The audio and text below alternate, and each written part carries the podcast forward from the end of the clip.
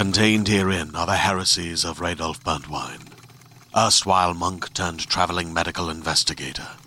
Join me as I uncover the blasphemous truth of a plague ridden world that ours is not a loving God, and we are not its favored children. The heresies of Radolf Burntwine, coming January 2nd, wherever podcasts are available. At this point, yeah, you, you can only be single if it's you're going as single as a Halloween costume. Oh like, the only way I see it happening for you. I'm dyking out, you're dyking out. Let's dyke out together. See what it's all about.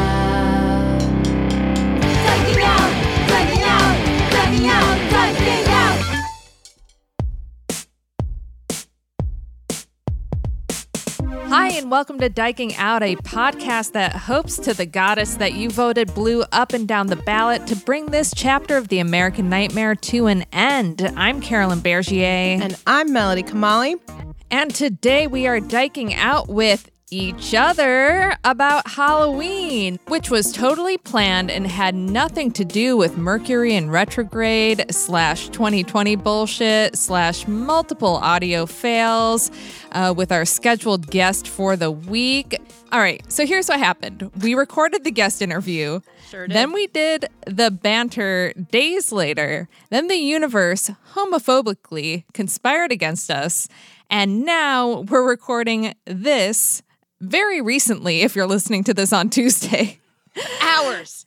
hours before the deadline, uh, to not leave our lovely U haulers without an episode this week, which may or may not be a turducken of shit shows. Not this episode. I think this episode is going to be all right. It's the week that I'm worried about. So it'll be nice, hopefully, to have an escape and think about the better times like Halloween. But first, some announcements. It is officially the holiday shopping season, and we just want to remind you that we do have an Etsy shop with gifts that let everyone know just how hard you're dyking out. Indeed. Also, thank you to everyone who does follow us on Instagram. We did it. We hit 10K followers.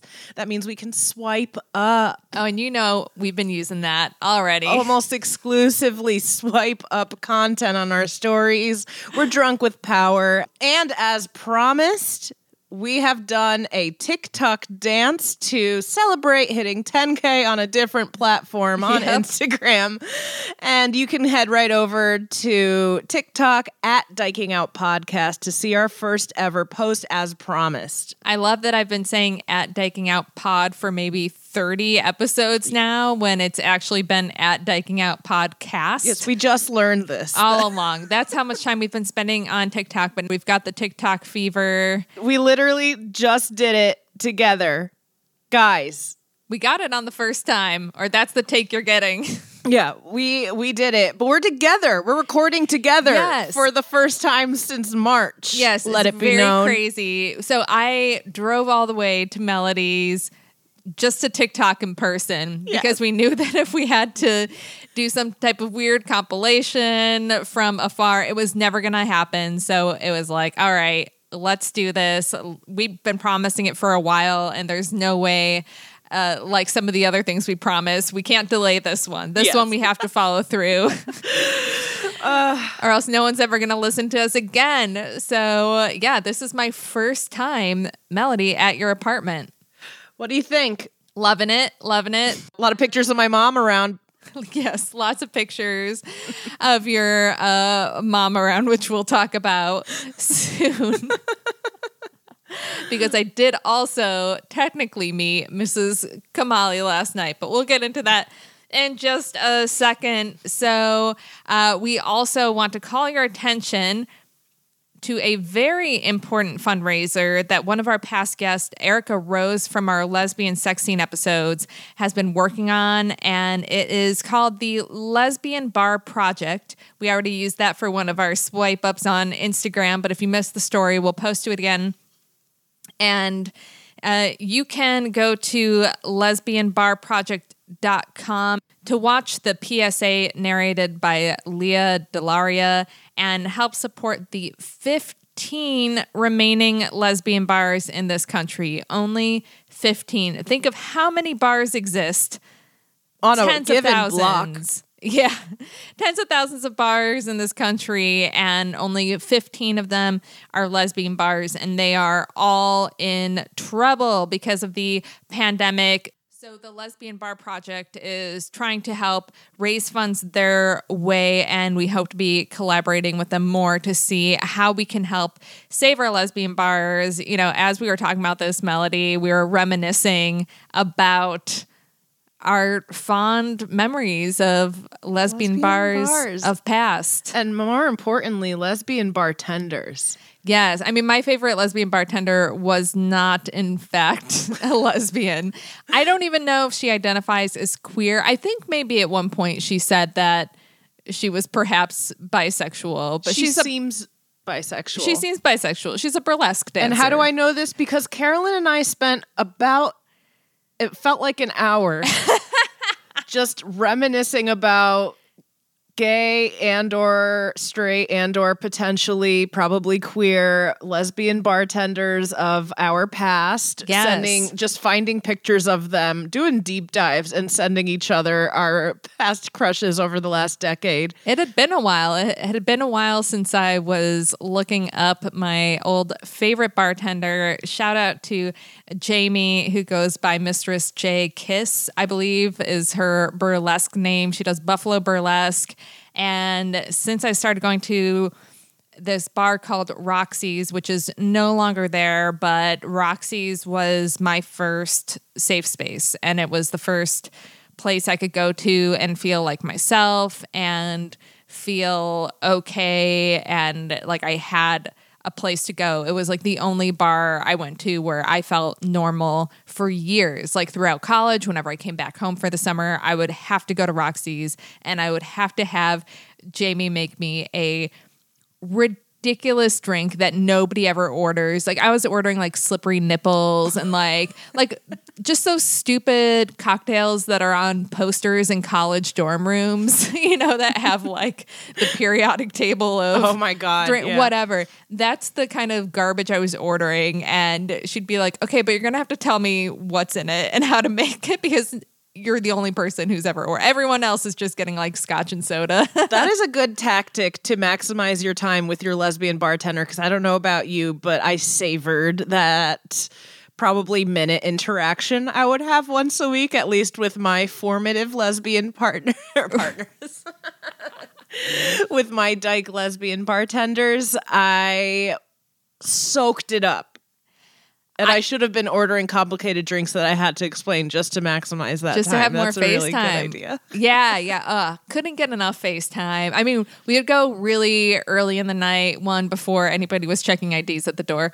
But also when nobody was there, then Jamie could just talk to us and uh, hang out for a little bit. I am dreaming of a post COVID future where we can gather in bars, but I need a lesbian cheers situation. Yes, we need to start going once everything's back to normal. We're going to be going to Ginger's. We're going to be going to Henrietta Hudson. We're going to be going to Cubby Hole, just making appearances and we're buying gonna- drinks. High five Ricki Lake at the cubby hole. Yes. As we learned from Mo Welch's episode, she it's not just us that are losing the lesbian bars. Ricki Lake's out there with nowhere to go. We need to save our lesbian bars. Yes, for uh, out of work talk show hosts, you know.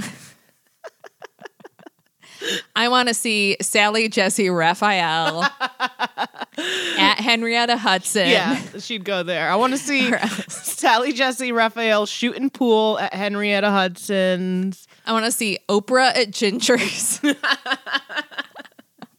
She's still working. I guess we wanna won't see Oprah there. I want to see Kristen Stewart at the Woods. I feel like she'd go to, to the Woods. Ellen Page at Metropolitan. I mean, that's not a that's Oh, more that of a gay boy bar now, but that used to be Yeah. her her haunting ground. So save the lesbian bars. What else? Save our democracy. Oh yeah, do that too. This episode is dropping election day in these divided United Mm. States of America. And wow, I'm sure that we're just totally calm and cool and collected, just taking it easy today, and not worried about a thing because we know that all of our U-Haulers voted and voted early and talked their friends and their family into voting, and that we're going to turn the uh, the Senate blue and Joe Biden. well, I don't know. I don't know. Who And, knows? um, you know, next week we're going to record and then we might not even know who's president or who has the Senate yet because it does take a while to count all the votes. And with 2020 being the way it is, so there's not much to say about that. But until then, our butt cheeks are clenched, and we, along with you, are anxiously waiting the news. Anxiously, So anxiously. anxiously. Well, let's talk about something that makes me a lot less anxious. Yesterday was Halloween. Happy Halloween, Melody. Happy Halloween, Carolyn. We did get to spend it together in a way. We did. You invited me to a Halloween Zoom party and I made a costume. I crashed your theme that you were doing with your girlfriend and her best friend. My lover, Allie, works one on one with adults with autism for her day job she has for over the last decade. And there is one adult male with autism that she has really formed a special connection with. His name is Bradley. If you follow Allie on social media, you're very familiar with Bradley. Um, Yes. Allie started working with Bradley in Chicago 11 years ago.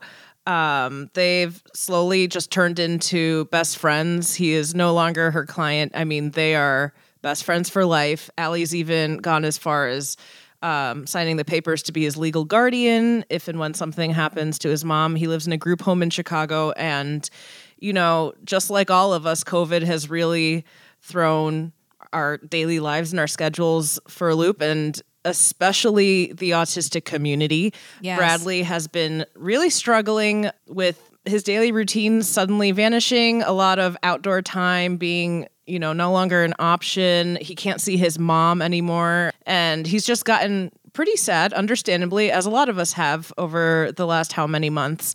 So Halloween is Bradley's favorite time of the year. Allie, since she's moved from Chicago to New York, will fly back just to spend two weeks with him celebrating Halloween. Like it is the biggest deal. They go to Fright Fest. They dress up in countless costumes. Um, she goes to his group home Halloween party, and they consistently win best costume. it's always some kind of couple's costume, like And you can see pictures of that Yeah. on Allie's Instagram. that's on They're Allie's wonderful. Instagram too, at a country Clayton.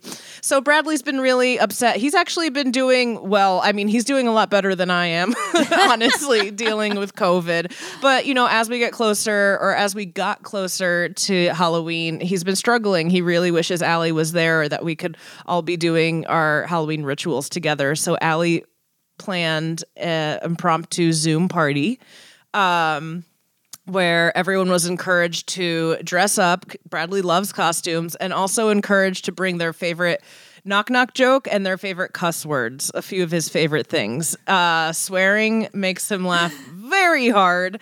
Um, so Carolyn joined the Zoom party. It was truly the weirdest hodgepodge of people. It was Bradley's aunt, mom, my parents, um, Allie's family in North Carolina. We had some random comedians who FaceTime with Bradley over the years. Carolyn was there in the most badass costume. What I did know going into it was that it was going to be over Zoom and that Melody was going to be Buzz Lightyear, uh, Allie was going to be Jesse, and Bradley was going to be Woody. He picked these outfits out. Yes. So I thought, well, I should do something Toy Story themed too.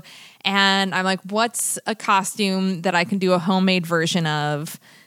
and and pull it together. And I thought of that creepy toy in the original Toy Story that's under Sid's bed. It's like the baby doll face. The hair has been pulled out of the head. The one eye is missing, and then it's been like reattached to some type of weird robot thing. Yeah. Kind of a deep cut.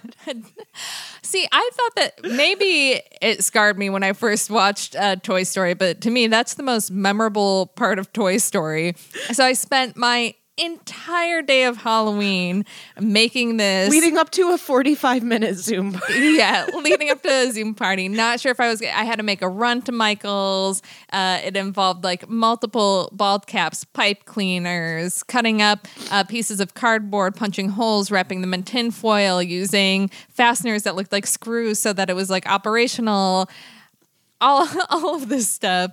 I get into the Zoom late. I look horrifying. And right away I'm just asked what my favorite cuss word is, and I say cunt. And then I'm asked to use it in a sentence uh, that's Halloween themed. And I said, that werewolf's cunt was delicious. And then I noticed that Mrs. Kamali's in the I'm- Zoom. Screaming. And then and then I'm like, wait, who else is in the Zoom? Is Bradley's mom in the Zoom? Like, is that too uh obscene for Bradley? Like, I don't know much about Bradley other than that he's quite autistic and I, I don't even know how old he is. So I'm like He's is- my age. Okay. Okay. Um wow. Yeah. So for a second I'm like, did I just do something wildly inappropriate? it's just not one he hears a lot. Like how his fascination slash obsession with cuss words started was just like going to the movies. Like once I remember one year we went to see Girls Trip in theaters with him, and like Tiffany Haddish is just screaming like "bitch this, bitch that," Yeah. like um a bitch baby. I remember that was a term. You a bitch baby. And like he screamed laughed for like hours after. Like he had to walk up away from us in the theater. Thankfully we're It's the only ones except for one man who was annoyed in the theater and he had to move several rows from us cuz he couldn't contain his laughter. Like swears really excite him, but it's like he doesn't hear cunt a lot in Mm. movies cuz like right, right. That's one they don't like to use much, but Yeah. Um, but it's my favorite curse word. So Carolyn has no idea. She joins the Zoom late because she is just so dedicated to this really impressive, very terrifying costume. which you might see on my Instagram. I might have archived it because honestly, it creeps me out so much and when I see it, it it really upsets me. So I don't know. I might keep it up until this episode comes out and then just pull it pull it down because I think it's upsetting other people too. I don't think it's just me being upset by it. Doesn't have as many likes as my usual. Usually a Halloween post from me, I'm I'm racking it up and this one I think people, People were just like, "Oh god, why would fear." anybody do this?" I mean, I was fixated on you in the Zoom. I had it in gallery view and I was just staring at you, genuinely character the whole time doing like the creepy doll grin on my face. But Bradley loved it. He was like, he was just Except he was like, "Who are you?" and I'm like, "Great! I'm glad I spent all day doing." Like nobody realized who I was, uh, except I think one person was like, "Oh yeah, I know who you are." I'm like, "Wow, I really." it was a special ed teacher in the chat.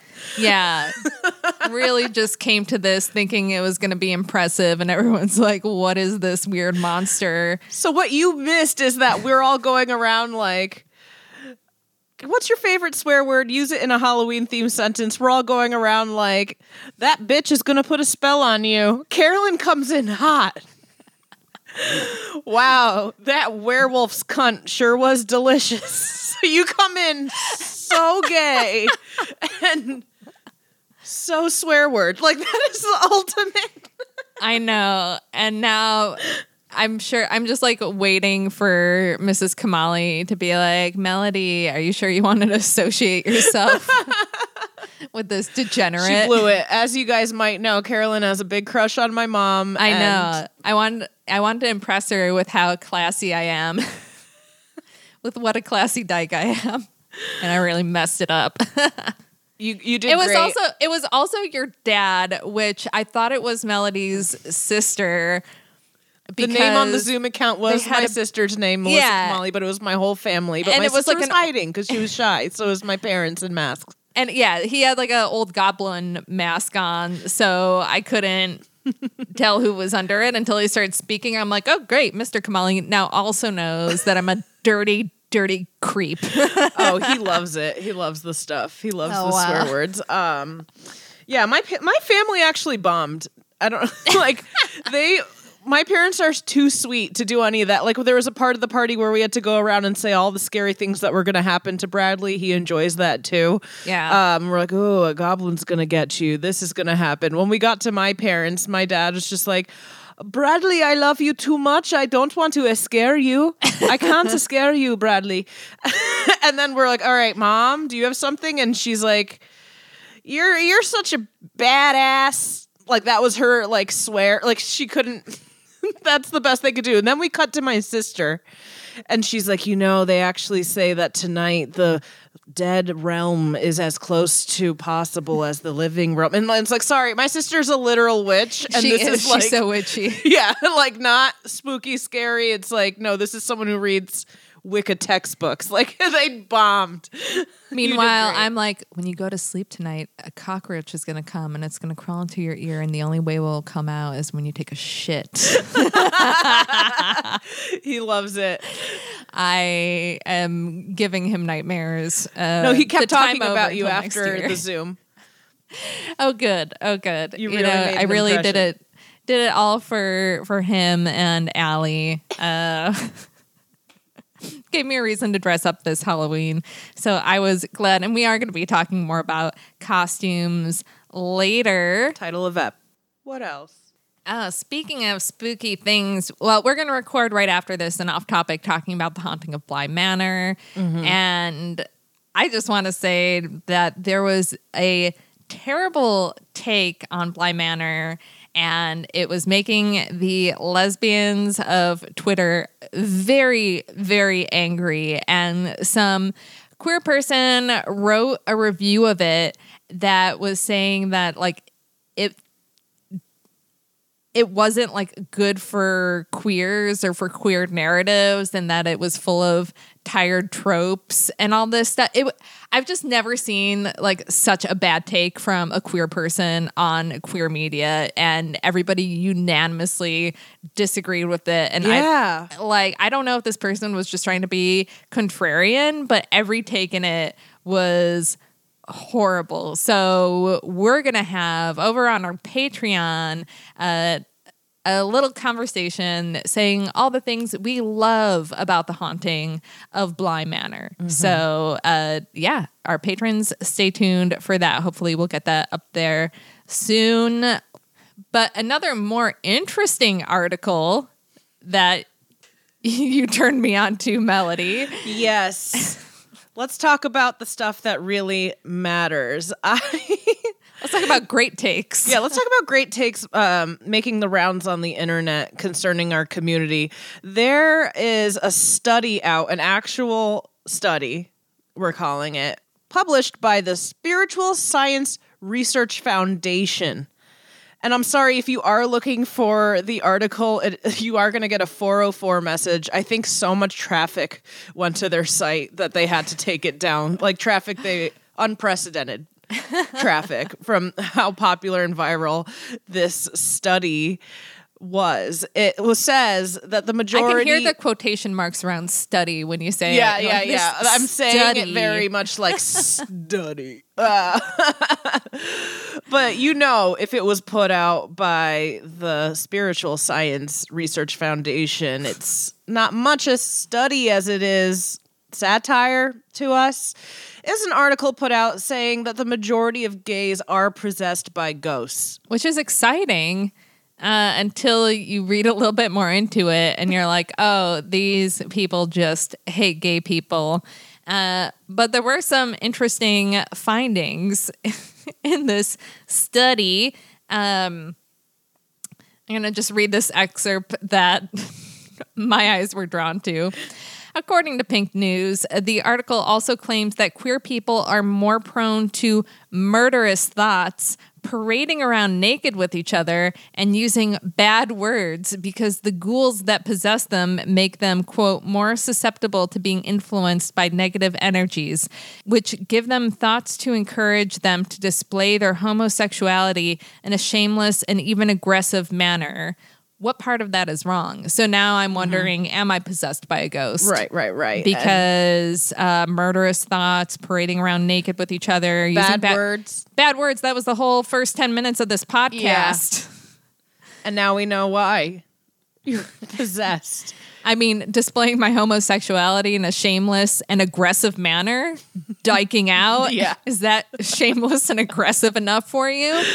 So I think it's pretty on the the nose. And then this uh this next part, if this doesn't say Melody Kamali, I don't know what does. Symptoms of demonic possession apparently include low energy levels, bouts of depression, financial loss. That's actually a meaner oh my burn. than God, Carolyn, you better not edit that out. You better And- keep that in. And impulsive I have behavior. right now because you just roasted me so hard. I Uh, when you said it if this doesn't scream Melody. Kamali, I was like, is she really going to say the depression and financial loss?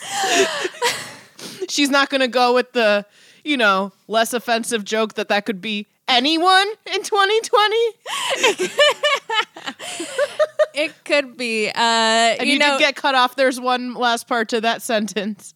Impulsive behavior. impulsive behavior. It does scream right. Melody Kamali. I'm no, I'm kidding, Melody. That doesn't sound like you at all. If it did sound like you, it would include uh, running into the bathroom to fart in the presence of company that they haven't seen in seven Full months. disclose, guys. I can't stop farting, and it's you know the 2020 way. Of course, I'm seeing Carolyn Bergier for the first time since mid March on a day where I cannot keep my butthole closed. And I'm telling you, I had a little wine at our Zoom Halloween party last night, and then I um I overate some cookies. Allie made some healthy cookies. She called them. Um, Don't I blame this on Allie. no, this is all Allie's fault because every ingredient she used was like a stevia this, uh, sugar substitute that, and erythritol that. You know, like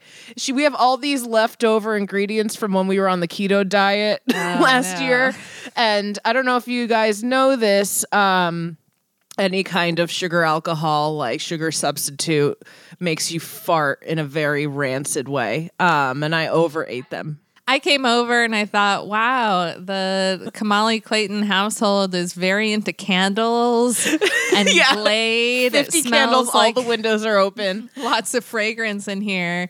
Uh, but no, Melody was like, I need to get all my farts out before we do this TikTok. yeah and i've gotten up a few times since we've sat down to start recording um and carolyn yeah.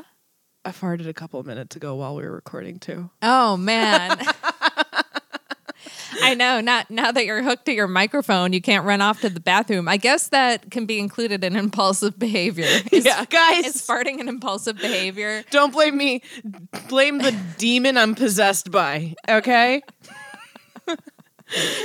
Low energy levels, bouts of depression, financial loss, impulsive behavior, rancid farts. I feel so bad. That was such a mean and uh, it. unnecessary roast. It's not true. you better not edit it out. I'm going to keep it in for full transparency. Okay. Feel free to avenge Melody's honor by roasting me in the comments. Other than being obviously possessed by a ghost melody, what's the gayest thing you did this week? Well, it's been a pretty gay week. It is, after all, the week leading up to Halloween, which is gay Christmas. Um, so we celebrated in various ways. I have to say, the gayest, though, was obtaining tickets to a drive in Halloween drag show. Ooh. Yeah. I like the sound of that. You know, you would like the sound of it, and that's where it ends for me. It sounded good in theory, but in classic 2020 fashion, it was a nightmare. Uh, it was pouring rain. Um, remember I was G chatting with you earlier, and I was like, "Yeah, I think we're going to this drive-in. I think it's in Queens." Yeah. Yeah, it was in a random mall parking lot in Long Island. I don't know why I thought it Oh, was. well, that's a nightmare in itself. Yeah, so I So you're at a strip mall in Long Island. Oh yeah, yeah, yeah. For drag. for drag. Um and it's pouring rain and no one well first of all I told you I thought it was in Queens. I thought I knew there'd be restrooms or porta potties or something. Right. But I didn't realize I'd be driving over an hour out to Long Island and holding my pee for that amount of time. then you drive up into the mall compound and we're uh, there's a holding center. They told us to drive to the Sears part uh, to wait to get tagged for our tickets to get checked, and then it just took forever to This is get like a in Trump the rally story. it was like we had to wait in the Sears area and then the Macy's, and then you can finally watch it in the J.C. Penney, like something Wow. like that. You know, how there's different lots Yeah. in these big malls. Um, so I couldn't hold it any longer. I had to run out of the car, and in front of a line of a bunch of cars, all with their headlights on, uh, had to just pee In the rain? in the rain. Oh my God. In front of lots of cars. Okay, that's how we started off, and then we drive up, and we realize we were the last ones there. Like we were in the last possible row. And from my understanding, there was a tropical storm that night. Normally, there, you have your stage if there's a dragon live performance. Yeah. This is my first drive-in since childhood, by the way. Okay. So um, there's two projectors, Right. right? Big screens. Yeah. And those typically pretty high, so you can watch them, right? You'd think. Um, somehow we have the drag performance stage we can kind of make out from the last possible row in the small parking lot we're in. Um, but the two screens on either side of it are somehow lower than the stage. like we couldn't even see the screens that are meant for uh, those far away to watch. And it was because we're assuming the tropical storm winds were so high that, That they couldn't they have the couldn't. Yeah. Right. Yeah. They would have blown over. So they were uh, not mounted at, at all. Like, like we could see how high they could go even from the mounting behind it, and they were like lower than the stage. I don't know uh, why they would have those events rain or shine. Yeah, I don't know. Yeah. We thought it was going to be legitimate. It was put on by RuPaul's Drag Race. Like it was, it featured like Very a fish. Yeah. very yes fish. Um, oh, you said a fish. Very o fish. I thought you were saying. I was like, Very wow, fishy. Carolyn's up with the lingo. Yes, fish. Um, fish. Drag term. Is it? Yeah, it's like if you're really fish, you're very like female. You know, Mm-hmm. like because of vaginas. Oh.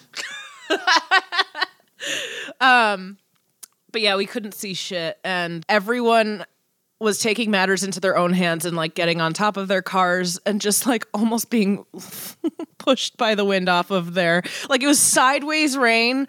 Um, everyone had their taillights on, which was the one rule. Like, so we couldn't even see because the light reflected off of like the rainy windshield Yeah. was just red and it was terrible. It was so funny though. We're like, this is just how it is. Like, this is a good representation of this year. Wow. Like, there's the one thing we were gonna do to get out and have fun. It the show was truly shorter than the amount of time it took to drive out there and wait in our different holding lots. Um, it was so bad. But yeah, it was gay. Like, yeah, so that that was, that's very gay. it was very gay. I mean, very unfortunate. We commuted out there, and at least I got to see and hear um, Alexis Vanjie Mateo. I, I saw Vanjie. I saw Evie Oddly. I saw Asia O'Hara hosted it. I mean, you have to give it up to these queens. Like, you're doing crowd work on cars. Like the host, Right. Asia O'Hara is legitimately like, "How y'all feeling? How you doing? Like, make like make some noise and like See so those wipers go crazy. yeah, we're beeping as applause, and then eventually there was a police, multiple police reports, and then the host had to be like, "Please refrain from beeping out of excitement. We're oh, getting a lot of wow. noise noise complaints." It's just so bad, but so hilariously 2020. Were they getting rained on or was the stage covered? They had to have gotten doused by the rain because it was Coming in horizontal sideways, rain yeah. that had to have been like pellets on the stage. At, like it was super windy. It was a tropical storm. Um, Yeah. and like they're in these five inch, six inch heels doing like dances, like very well choreographed dances, and somehow not slipping and falling and hurting themselves. So That's hats nuts. off to the Yeah. queens all involved in the dragon in the drive-in drag show. Gayest thing of the week for sure. Doesn't have to be enjoyable. That's a good lesson. yeah. what about you, Carolyn? What's the gayest thing of your week? You know, other than showing up as the least sexiest person to Zoom Halloween party, uh, and then keeping it truly creepy on Halloween, the gayest thing that I did this week, I think, was that I tweeted at Cara Delevingne. Oh my god. Wait, I don't know about this. Well, yeah, you say that's because you're never on Twitter, Melody. But I know. I made one tweet yeah, in the last month. I would just like to say. Well, I'm not going to congratulate you if that's what you think. yeah, I it would have been more gay if she wrote back, "Was I fishing for a like and some recognition from Cara Delevingne here? Maybe, but this was when uh, Amy Coney Barrett was officially appointed as a Supreme Court justice for a uh, lifelong hmm. term. So I tweeted, Don't panic. We just need Amy Coney Barrett to hang around Cara Delevingne a few times. Then she'll turn gay and maybe get a clue. And then I added to that, CC, Cara Delevingne, please take one for the team. and then former intern Karina replied to that and said, Take the L, Cara. so I think that's the gayest thing I did. That's the gayest thing. Yeah, just uh, pleading with lesbians to help save our democracy. The lesbian. Yeah. The the magic lesbian that births all the other lesbians. Our greatest weapon. Yeah. so I doubt Cara will be taking uh, me up on that challenge, but you never know. Sometimes you just got to throw stuff into Plant some seeds. the universe.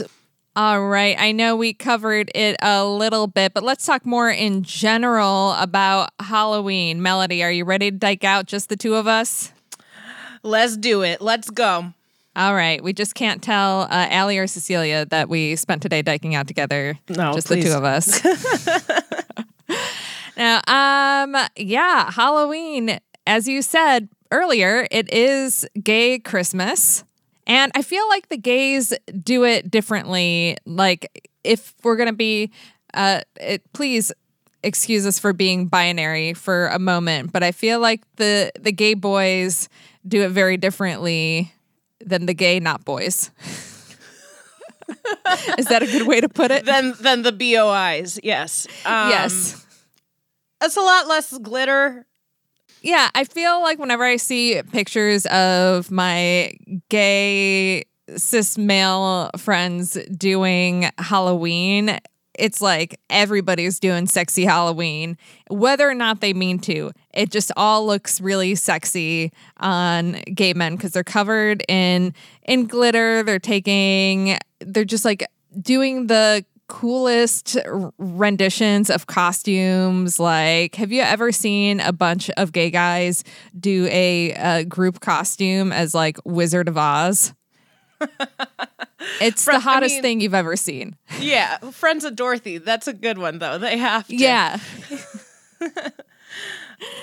yeah, there's a lot of oh, there's always a lot of sexy Mario and Luigi. That's a big gay guy couple costume that they make real slutty. They're just so good at being slutty, and I know that's problematic, but it's the truth. It's the truth. Look at look at Instagram. I'm sure there's a lot of examples. Even in 2020, they are finding a way to uh, have their bods exposed and make the sexy costumes look more fabulous and less ridiculous. Let's hope there were a lot less group costumes this year, though. In 2020, that is against CDC guidelines. Um, one group costume I'll never get over that was in its intent supposed to be the opposite of sexy, but was very sexy to me as a viewer. And I am, of course, talking about the group costume of DNA in the 1999 Never Been Kissed when the group of nerds showed up to the school dance as strands of DNA, a strand of DNA together. And Leelee Sobieski took her jumpsuit off and revealed like a bodycon royal blue. Do you remember?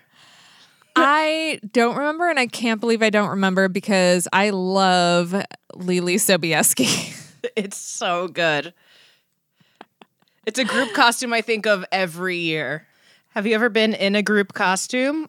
well, other than my attempt at being a group costume with your Toy Story, I haven't done, or at least I can't remember any big group costumes. I did. What's coming to mind for me is work costumes, which became like at the last office job I had, they would have the different offices, like satellite offices. Um, kind of compete against each other for Halloween, and there were individual prizes. But our office was so small that the person who spearheaded the effort at our office, which wasn't me somehow. I don't know. I thought that I would have been like de facto in charge of Halloween, but there was one person who was even more into Halloween than me. So she wanted us to all dress on a theme and then decorate the office as that theme. So that was kind of like a group, like the biggest group costume that I could do. And that was the one where last time I did it, I was the Riddler and it was like this Marvel versus DC theme. And my boss dressed up as Catwoman, uh, Michelle Pfeiffer version of Catwoman, and pulled it off almost too well. And it was uh, a little bit distracting Left an impression. yeah. But yeah, I do have to give I mean, I've seen I, I think one of the worst group costumes that I've seen queer women do is Orange is the New Black. That's a boring group costume, people. All right. It's all the same costume. Too easy. Actually, if you did um, Orange is the New Black as their flashbacks, you know, like who they were Oh, before wow. they joined. I like that idea. Yeah. It's a good idea for next year. That's a good one for when you're hanging out with your uh, diverse group of friends in New York and Yeah. you show up without a costume and then you just say, yeah, we're. I'm a flashback. We're or just new black flashbacks. That's great. Except one person has to dress up as Alex Vause. Yeah. Dibs. As a podcast network, our first priority has always been audio and the stories we're able to share with you. But we also sell merch, and organizing that was made both possible and easy with Shopify. Shopify is the global commerce platform that helps you sell and grow at every stage of your business, from the launch your online shop stage all the way to the did we just hit a million orders stage. Whether you're selling scented soap or offering outdoor outfits, Shopify helps you sell everywhere. They have an all in one e commerce platform and in person POS system, so wherever and whatever you're selling, Shopify's got you covered. With the internet's best converting checkout, 36% better on average compared to other leading commerce platforms, Shopify helps you turn browsers into buyers. Shopify has allowed us to share something tangible with the podcast community we've built here, selling our beanies, sweatshirts, and mugs to fans of our shows without taking up too much time from all the other work we do to bring you even more great content. And it's not just us. Shopify powers 10% of all e commerce in the US. Shopify is also the global force behind Allbirds, Rothy's, and Brooklinen, and millions of other entrepreneurs of every size across 175 countries. Because businesses that grow, grow with Shopify. Sign up for a $1 per month trial period at shopify.com slash realm, all lowercase. Go to shopify.com slash R-E-A-L-M now to grow your business, no matter what stage you're in. Shopify.com slash realm.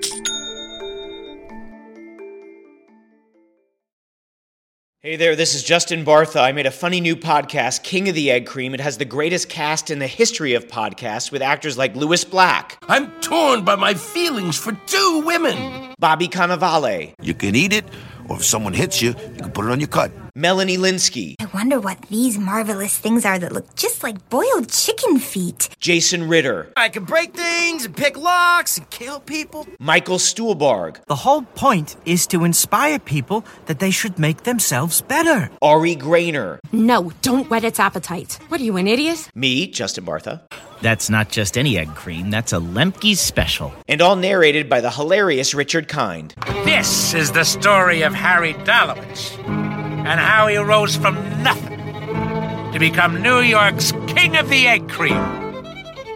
So if you like funny true stories, come listen to King of the Egg Cream, available wherever you get your podcasts. I've loved Halloween since I was a little kid because for me, being able to dress up is something outside of traditional clothing that kind of like I felt like a weirdo. And then this let me be the weirdo I want to be without it being weird to everybody else.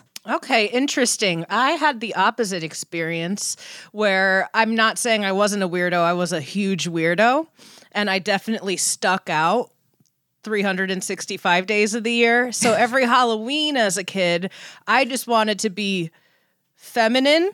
I was a mustachioed kid with a unibrow and um, fuzzy little beard almost.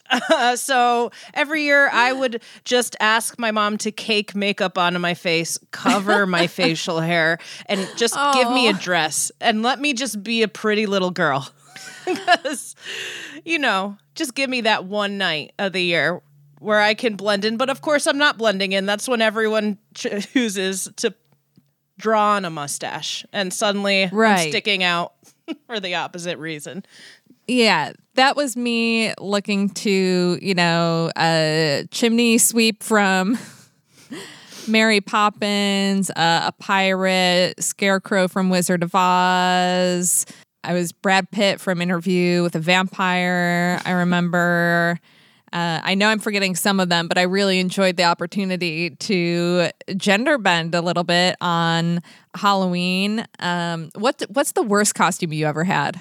Um, that would have to be a Limp Bizkit girl from the Rollin' music video.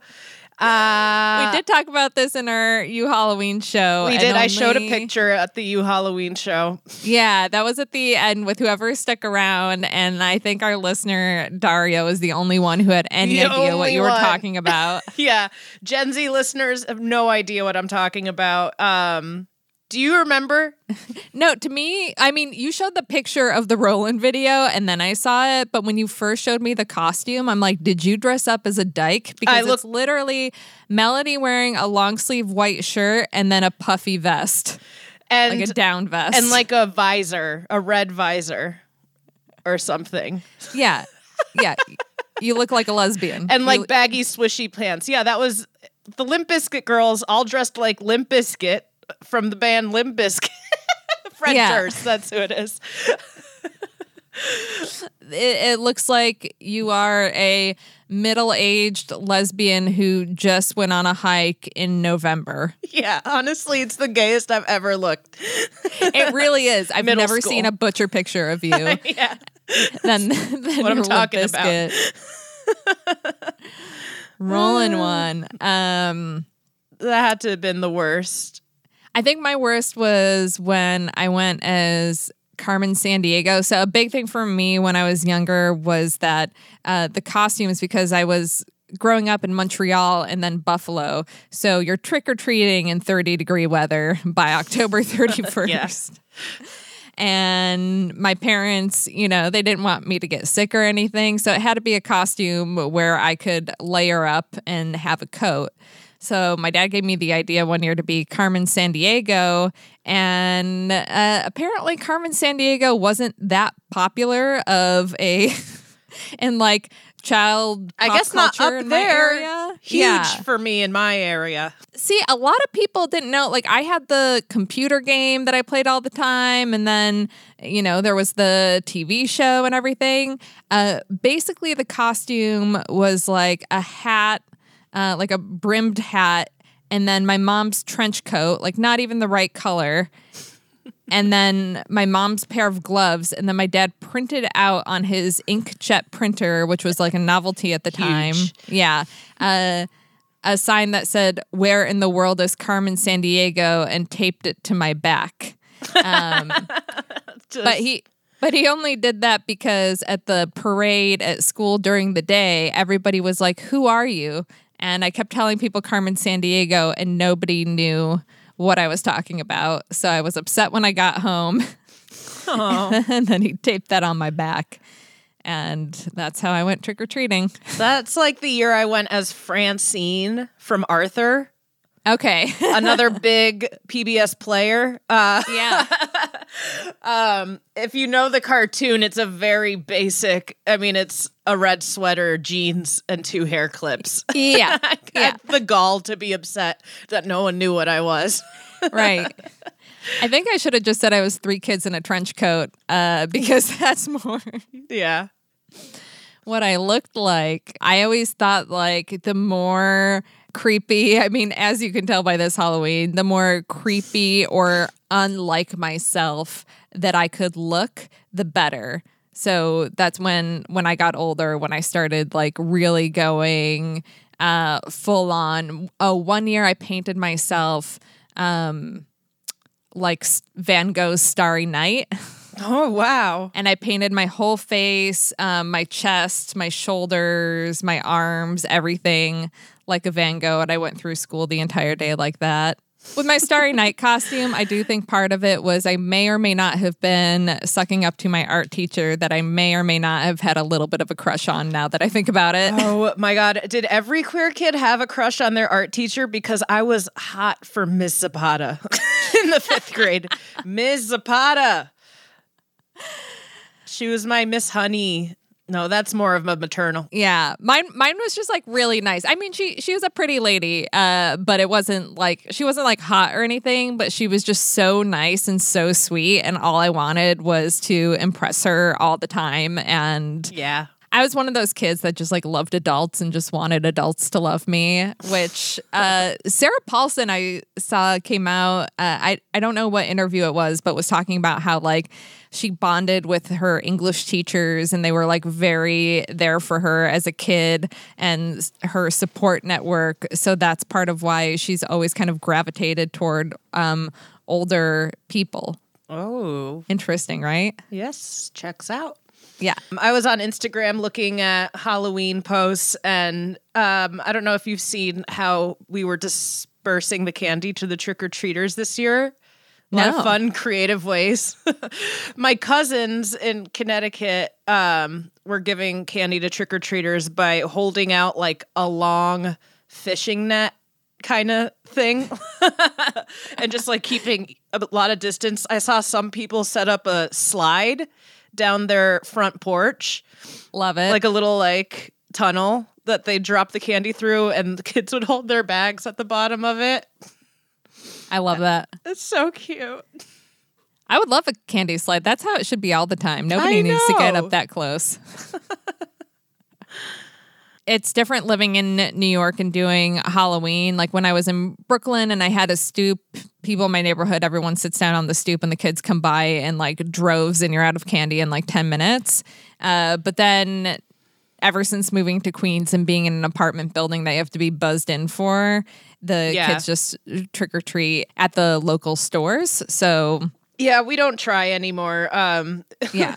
two Halloweens ago, when we were in Bed-Stuy, we thought because it was kind of residential that some Yeah. kids would stop by. Allie got so much candy. She dressed up as a pumpkin. She made a sign on our window. We were on the first floor, front facing, saying like "Buzz this for candy." Yeah. come on, trick or treaters. Not one person came. She waited all night with the windows open, just staring out at the street. Uh, Eventually, someone rang our doorbell. It was our upstairs neighbor who wanted specifically a Milky Way bar, and if we didn't, she would leave. Uh, it was just so sad.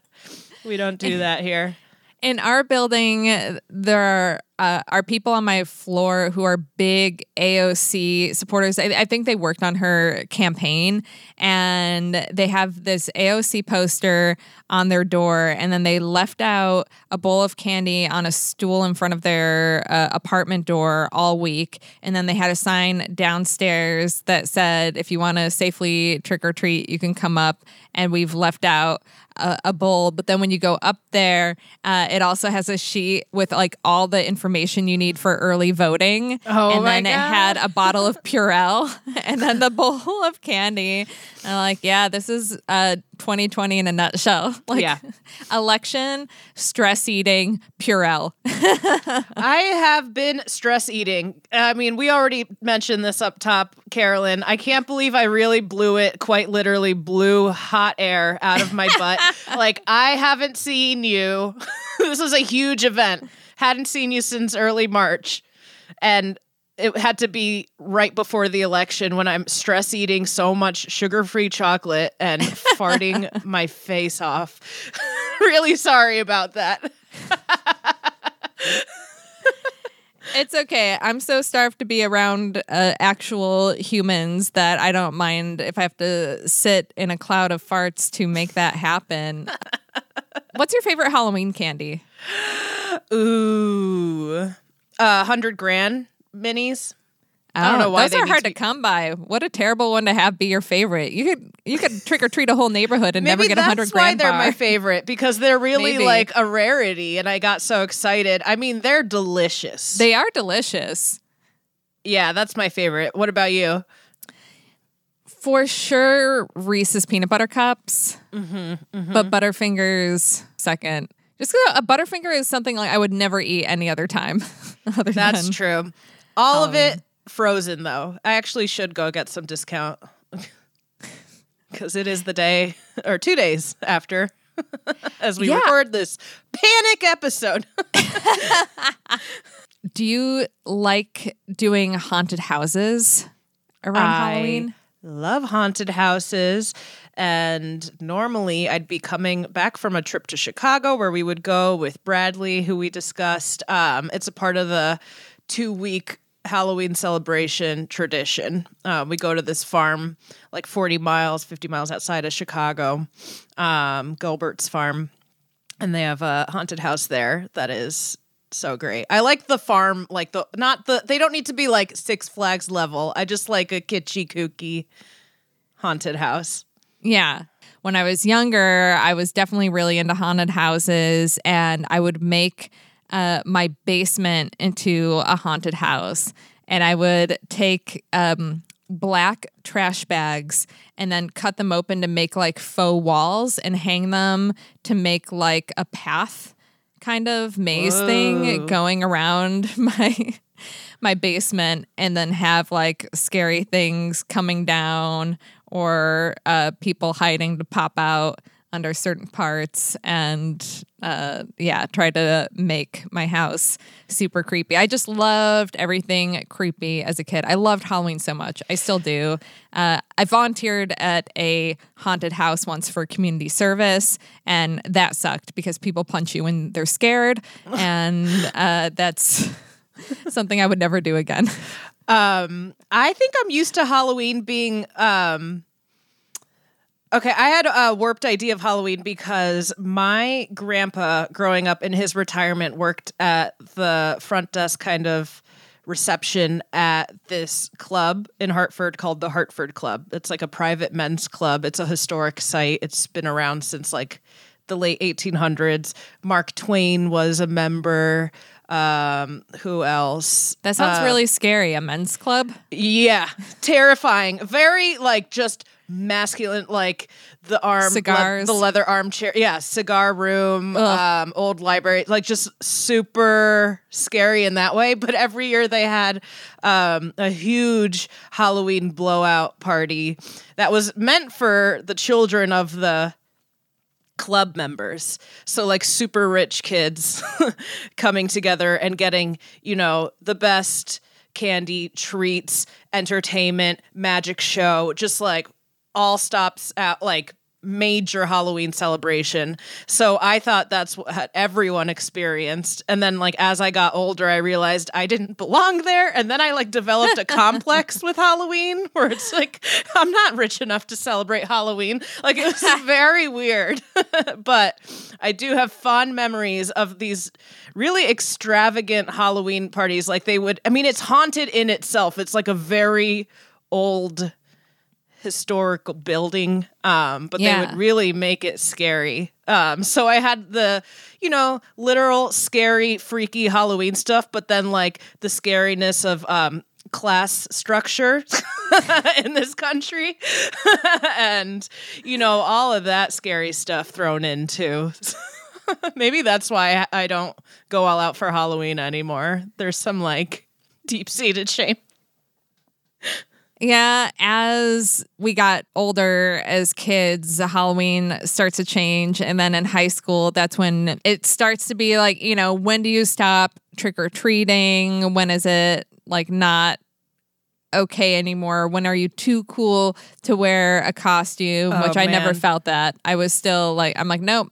Wearing a costume every year, but my first girlfriend who I started dating, I guess I started dating maybe officially after Halloween, but we were hanging out a lot. And I was, we were both 17, and she was still trick or treating wow with her friend at 17. And I was like really embarrassed about that. I was like, you shouldn't be. Was You- she flat chested? no, I mean I say that because I was a very early developer, and it's like it Once felt like boobs, Halloween you was can't being go trick or treating. like my boobs came in so fast and so big, and it was still I was on the cusp, you know, of socially acceptable trick or treating. I still had some years left. Yeah. And I felt like it was being yanked away from me. and stuffed in a bra. Like I sorry. Well, That's yeah, weird to ask, but I felt like that played into it for me. No, so once your boobs came in, then you were finally what feeling like feminine enough that you didn't have to dress up as a bride Yeah, that's it. That's it. or it. a Limp Bizkit girl. or a princess or Yeah, no, she wasn't flat chested, but her, I mean, her and her friend, they would just like paint their faces and throw a hoodie on and go door to door and get candy. But I'm like, we met at work. You have a job. You can buy your own candy. Don't go door to door. That's and and I'm sure she did. I mean, I wouldn't be surprised if she's still trick or treating now. Uh, to be honest. yeah, probably. Especially this year, now that everybody's in masks, she'll see what she can get away with. Uh, is my guess. I don't know.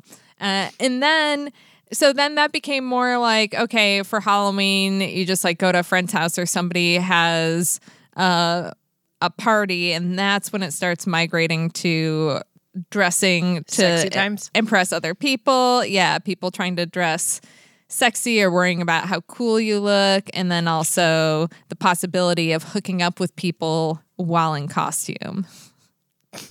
Have you ever hooked up with somebody in costume before? no, I was such a late bloomer that hooking up in high school wasn't even a thing, really. Like I, yeah. I mean, I wasn't hooking worry. up in, in a costume in, in high school, no, but in college, a little bit. Um, yeah, I don't think I've ever hooked up in costume.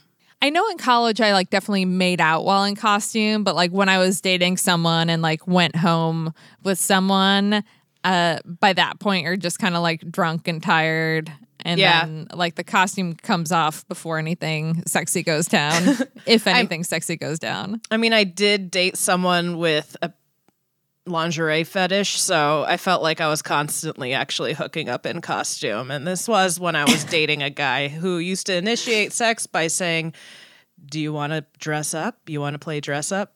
and so I guess that's the oh, creepiest. no wonder Halloween's weird for you. Yeah. I'm learning a lot in the moment of my, my aversion to Halloween. my class confusion, my orientation confusion. Dark, dark times. Yeah. Yeah, man. Um well, okay, so you're not that into to dressing up, We talked candy. We had a whole episode about sapphic horror, but I know that this past Halloween we both watched scary movies. Yes. I watched Midsummer. I watched. Midsommar. I don't know how the right way to say it. yeah, me neither. I've heard Samar though. Um, I still haven't seen that. That's been on the list. I watched Jennifer's Body um, because I did sign up for a free trial of Starz so I could watch even more NXIVM documentary content. And I saw Jennifer's Body on the home screen there, so I had to click on it after Emily Danforth discussed it on the Sapphic horror episode. And what'd you think? So slow. Yeah. Yeah. Honestly. Uh it was hard to stay with. And I don't think it did that well in box offices either. I later looked it up. So what's the big deal? Am I missing something? I think it's just Megan Fox is the big deal. To me, Amanda Seyfried's the big deal. That was a huge turning point crush where it was like, I like women. Yeah. I had such a crush on Amanda Seyfried, yeah. What started that for you? Like, what- um, um, what was that show? Well, I Veronica noticed. No, I noticed her in Mean Girls, and then my sister watched Veronica Mars. Maybe I would like catch her in that, but then like Big Love.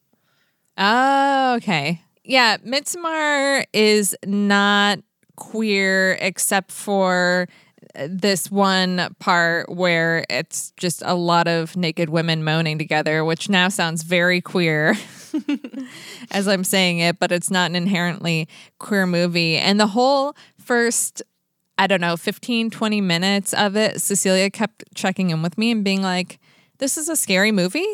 Wait, we're watching a scary movie, right? I'm like, Yes, yes, calm it's down. sunny. Why is it sunny?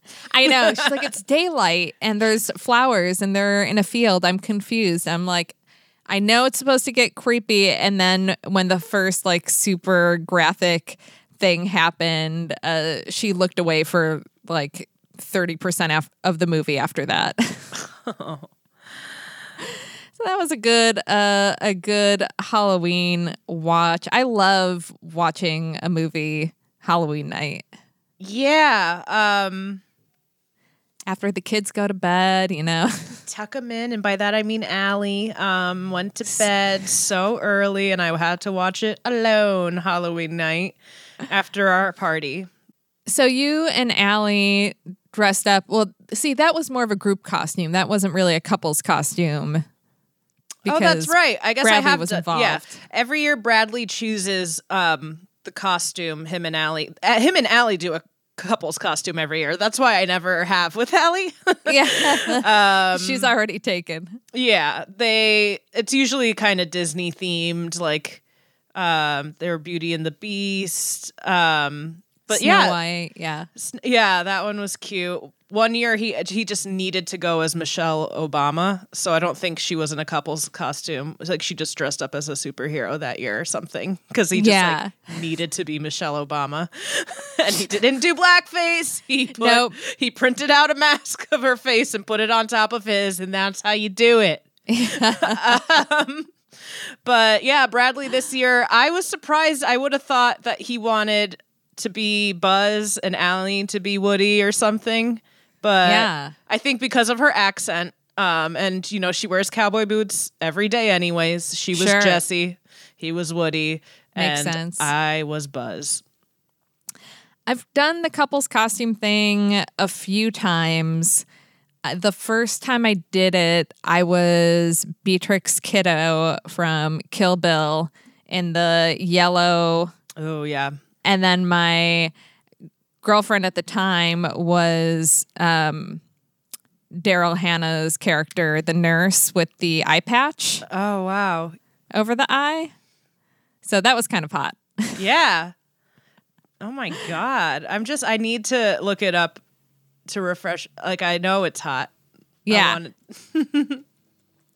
I mean, it was basically buying a nurse outfit, which you can't buy a not sexy nurse outfit for Halloween, and then on and then getting like a white eye patch and putting a, a red cross over it. Yeah. and that was the costume. And I think that would have been a really hot and sexy night in college for me if we uh, weren't constantly fighting uh, over that person being very jealous of me talking to anyone else. So Well, yeah. that kind of hurt that a little What? bit, but a witch. but I I don't know. I love I love doing a couple's costume and even uh like outside a relationship I'll always try to find a friend to go in on something with me cuz I feel like there are so many opportunities and it's so much more fun if you have somebody else in on it uh with you. And in uh when I lived in Atlanta I went as Juno, as in the Ellen Page movie, and my guy friend was Paulie Bleeker. And then uh, the year after that, I went as a Dexter victim, which was my most unflattering Halloween costume that I've ever worn. uh, Really? because I was just mostly naked and strapped to a board with saran wrap uh, around my body. And saran wrap isn't flattering or forgiving. it's hard to move around in. I said so. really because of this year's. I was like, you counting it? This year's in that group? Truly terrifying. Like very Yeah. good job. Like you're Yeah.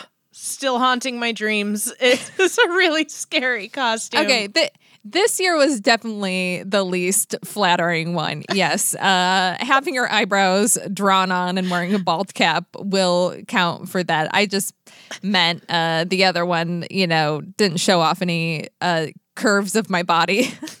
Just Yeah.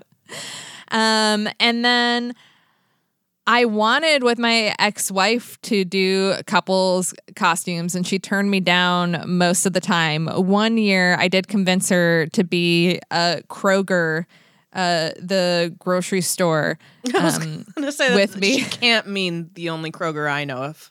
Yep. Yeah, yeah, Kroger's. Uh, because the the Krogers in Atlanta had names uh, like nicknames. So when you said what Kroger you were going to, it was like, oh, I'm going to Murder Kroger or I'm going to Disco Kroger.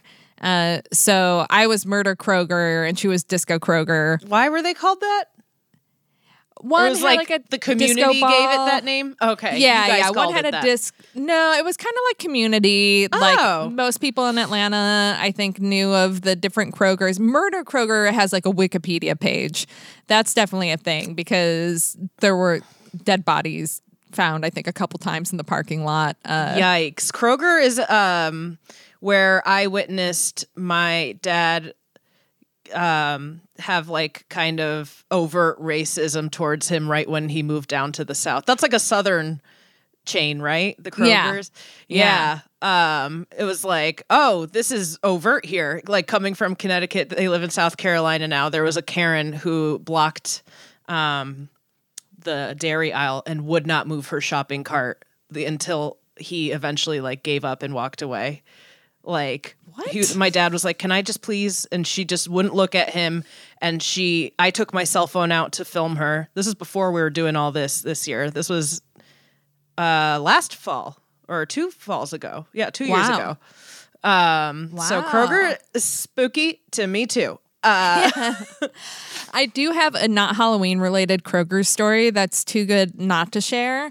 Uh, it didn't happen to me. It happened to my good friend, but one of the Krogers, which actually would have been fitting, but it wouldn't have been a costume really, was a gay Kroger. So the Kroger closest to me was the gay Kroger, and not just because it was closest to me, it was near the the neighborhood in Atlanta, and uh, my friend went there and was checking out and the guy in front of her was buying two things and it was uh, a half gallon of ice cream and a thing of extra large condoms and he was like looking around at everybody and being like hey how's it going? And Hell just kind of like nodding and smiling at like all the women around and like winking at the the cashier. And then she was kind of being like flirty back. And my friend was like thinking like what a fucking creep. Like who is this guy? Thinking that he's you know this big tall guy just winking at all the ladies while buying his extra large condoms and then so he goes and then the cashier says to my friend and I was like oh my God, I can't believe that was Charles Barkley. My, friend, my friend was Canadian and she had no idea who Charles Barkley was. That's so funny. But a couple of weeks later, I went to Gay Kroger and I saw Charles Barkley there shopping, and he does kind of like smile and nod and He say hey to like everybody at the Kroger. He's got a very He's friendly very face. friendly. Yeah. He's very friendly at Kroger. but my friend, she was like so disgusted, like, who is this man? oh my god, why do I have goosebumps? Well, if you want to meet him, you know where to go. oh yeah. so we were Kroger's that one time, and then as everybody who attended the U Halloween show knows that uh, I asked my ex-wife to be a bush when I was Edward Scissorhands because I thought that that'd be such a gay costume, just me with like you know my fingers being scissors, Mhm. and then her as a bush, uh, just very gay. And she said, "No, I don't want to be your accessory." Terrifying. which I think the bush is equally as great as a. co- I think that is a costume of equals. Where would Edward Man, Scissorhands be without his you. bush? a year Uh, later, we were.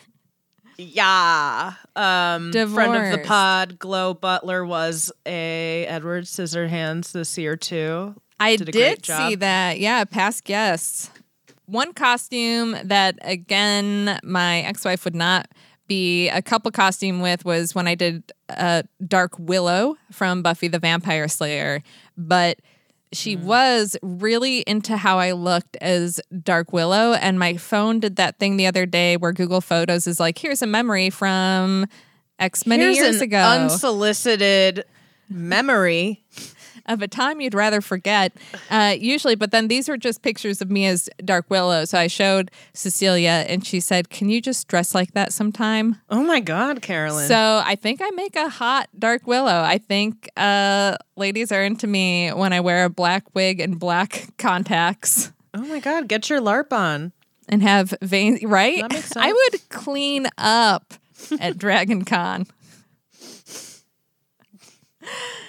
If I had only known, I could have been a, a single lesbian just living my best life. You can't be Uh, single.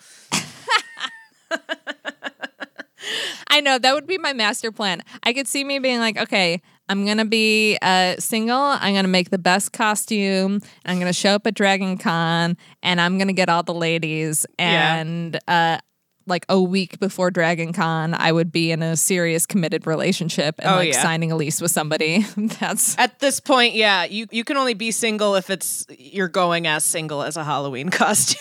Like, the only way I see it happening for you. which it kind of felt like I was going as single when I was with my ex. All right. No, just kidding. Uh, she was also into Halloween, and I couldn't fault her for wanting to be her own thing that she was excited to be. That wasn't my idea. Yeah. I do love Halloween. I want to get that clear and on the record. I'm just bad about the costume part of it. I like looking at everyone's costumes. I like watching scary movies. I like going to the farms. I love carving pumpkins. I like Yeah. roasting the seeds from the pumpkins. I love Yes. Maybe it's autumn in general, but I I love Halloween. I just think I suck at costumes. Halloween can be a spectator sport if you're straight. Nah, just Oop. kidding. Uh, no, uh, yeah, a lot of people love Halloween and they're just not really as into costumes. And that's fine too. I mean, now, you know, there used to be a time in my life where I was like, every Halloween, I must dress up. And then, you know, the older I get, there are some years where I'm like, you know, maybe this year I take a, a year off and I don't need to go through the whole thing of trying to find a costume, trying to find the right party for the costume. That's a whole other thing. Important, You know? yeah. Yeah. I think you found the perfect party this year. This year was definitely the perfect party. I don't think I could have gotten into any other party, uh, even if there wasn't a pandemic. I don't think anybody would have let me in looking the way I did the other night. Scary. I was transfixed and staring at your little Zoom bubble. Like I couldn't look at anything else. You're so scary. I think a listener on Instagram said I gave them night terrors. so- Yeah. And that adds up. But when we were watching Midsommar, so it's all about this cult ish place in uh, Sweden celebrating the Midsommar festival and then all of these traditions. And when the movie was made, the director or writer uh, pulled from all these various traditions that he read up about from like different cultures to kind of create this uh, this movie and obviously do like make it scary and I was joking with Cecilia afterwards and I was like, "Oh, would you ever want to live in a place like that?" And I said and she's like, "Well, there is something nice about the traditions and Oh, no. have having the cultures." Emphasis on cult. yeah. Uh, and uh, but th- but that's something like with Halloween, as as your witchy sister was mentioning during Yeah. the Zoom about the realm of the living and the realm of the dead being uh, closest together on that night, and that's like a whole other part of Halloween that I think, um, especially as a queer person, that I'm very into. I'm very into thinking like the spirits are active and alive, and the all the Wicca stuff with Halloween, all the witchy things. And yeah, we were talking about like how can we incorporate more actual like rituals, not that result in people dying or anything like that, um, but into our lives. And I'm like, I think we just need to become pagan. I think Yeah. that's the Um, conclusion that that's my lesson from this year's Halloween is really fully embrace paganism. Uh, don't just flirt with it like you did in your teens, Carolyn. Just go full witch. And after this week, I might need to. Yeah, we'll see. Um, What about people who don't like Halloween? Have you ever met someone who's like, I hate Halloween? I don't think anyone would be dumb enough to say that out loud. Uh, yeah, I can't think of uh, anyone I've ever encountered. I feel like it's the most universally loved, and maybe that's because there's no real religious attachment. It feels like an inclusive, at least, holiday. No? You know what's funny? I was like, I know there's somebody in my life who hates Halloween, and I can't remember. Oh, wait, I do. They used to host this podcast with me. oh. Whoops.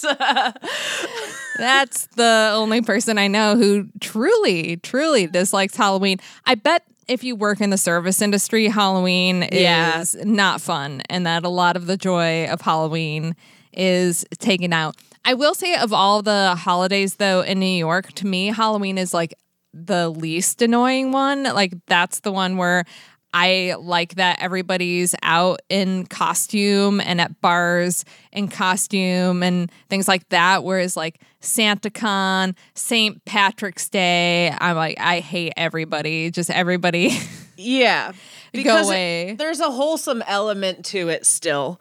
And Yeah. like kids in costumes are still a focus. Like I went on a walk on Halloween and there's uh stoop culture, you know, is huge and uh, the only option for uh people in the community in Brooklyn around here to socialize. So just like families on stoops and the parents are all drunk and partying, but just like also making an effort to like celebrate the kids and their costumes and taking pictures. Like something still feels family oriented about it.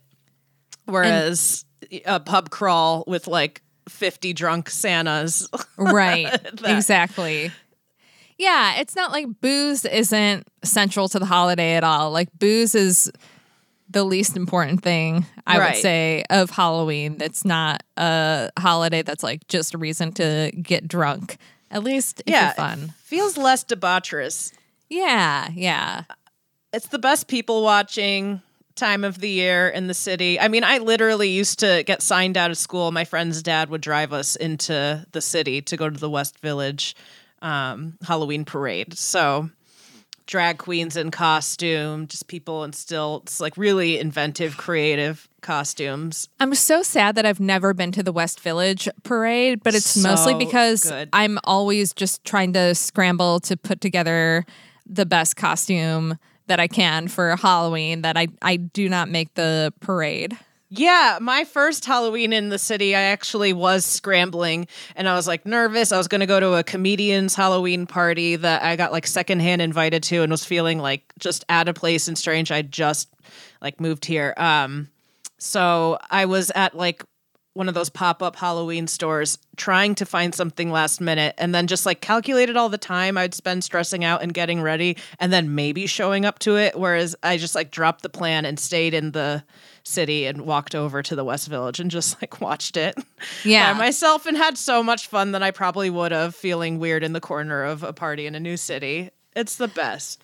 I would actually say that going to a Halloween party is the best kind of party to go to if you don't know the people. That's true. Because I feel like it's so easy to go up and talk to somebody because you can always talk about what they're wearing or Right. Good icebreakers. Yeah, good icebreakers, good jokes. You could just pretend that they're the thing that they're supposed to be and make a joke about that, whatever. Like that was one of the hard things about moving to New York is that, you know, people live in smaller apartments.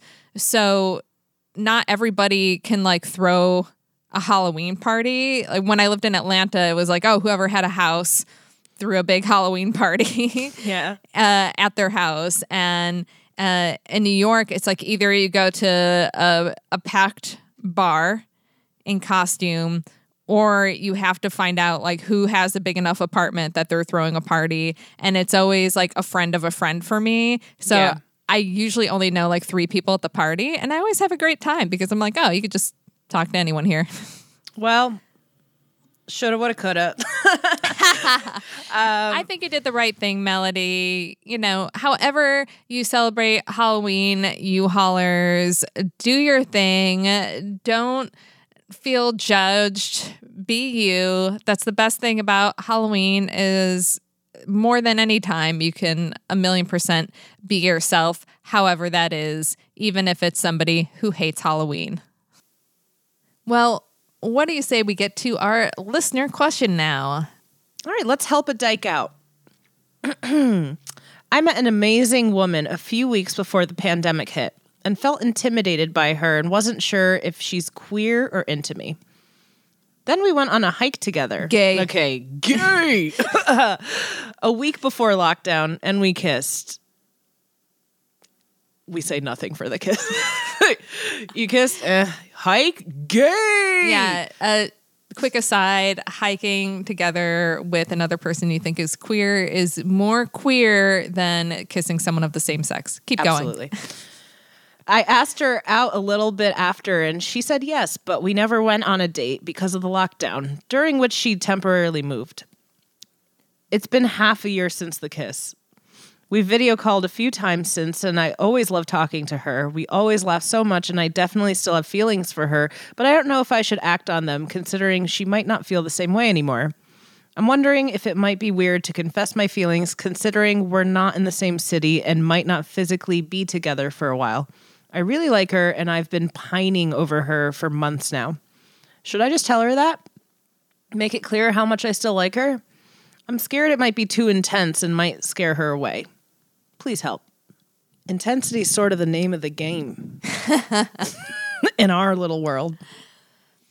Yeah, this is actually a really tricky one. When I was reading it at first, I'm like, you know, you guys are talking on Zoom like if you only spent a little time together pre pandemic, but you're still keeping in touch, then it must have made enough of a impact on her that she wants to keep talking to you.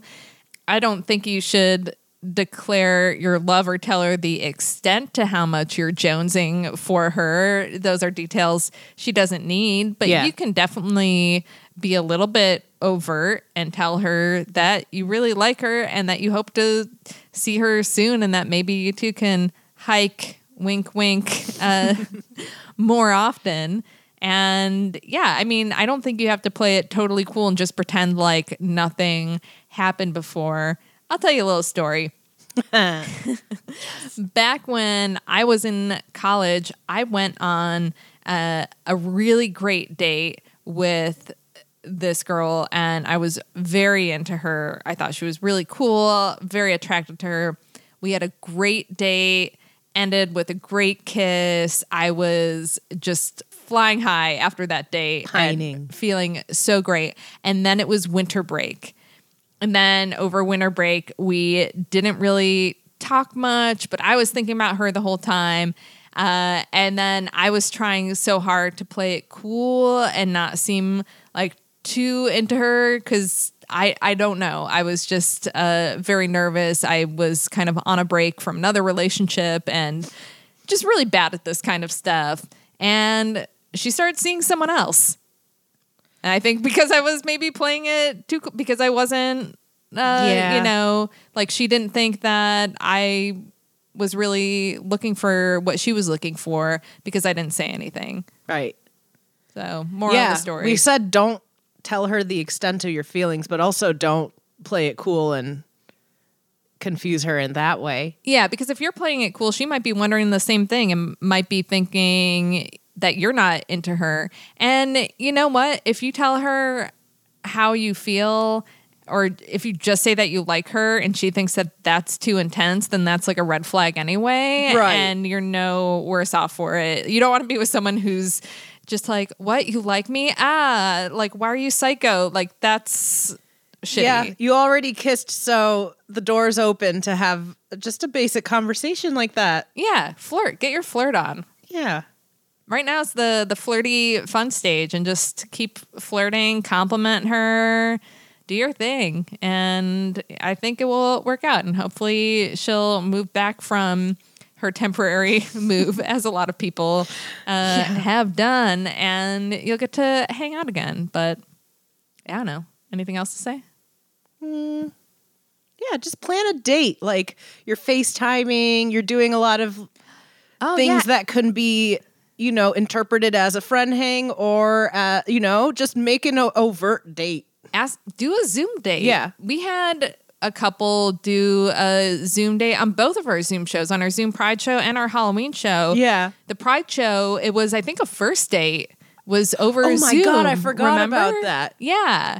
Okay, here's here's what you do, and then because we did also have a long distance date on our You Halloween show, Yeah. and we are planning a Dyke the Halls Christmas or holiday show. Yes. No, no. Uh, we're allowed to say Christmas now. it might change with the election melody, but right now, Okay, use yeah, the word true. Christmas while you can. So perfect opportunity. This is not a shameless plug, yeah. But I'm saying really, just ask her on a date. Yeah. Don't no more confusing hangs. Just you know, do a Netflix watch hang if you don't want to wait for Dyke the Halls. I get it. Um, Yeah, that's a great suggestion. So try that and get back to us. Let us know how it went. We would love to hear a follow up on this one and best of luck to you. Well, now I can say with confidence, you can follow us on TikTok. on TikTok. at Dyking Out Podcast, and there will be something there. And I think now that we've popped the cherry, we're gonna have the confidence to keep humiliating ourselves more. At least that's how I feel every time I post something online. Just pure humiliation. But I'm gonna go for it. I'm gonna try to put all the queer TikToks I can think of. We ripped the band aid. Carolyn did great. She even threw a filter on. I think I accidentally She made a singular edit. filters. yeah. and we're only going to make more from here. That's Dyking Out Podcast on TikTok. There's legitimate content officially. And then everywhere else, you can follow us at Dyking Out. You can follow me at TGI Carolyn for a mix of creepy and non creepy photographs. And you can follow me at Melody Kamali. You know, I did just watch The Social Dilemma, so if you're on a much needed break from social media, I get that too. But once you're back, I'll be there at Melody Kamali. Definitely watch that documentary though. Thank you so much for dyking out with us this week, and we will we'll see you, see next, you next, Tuesday. Tuesday.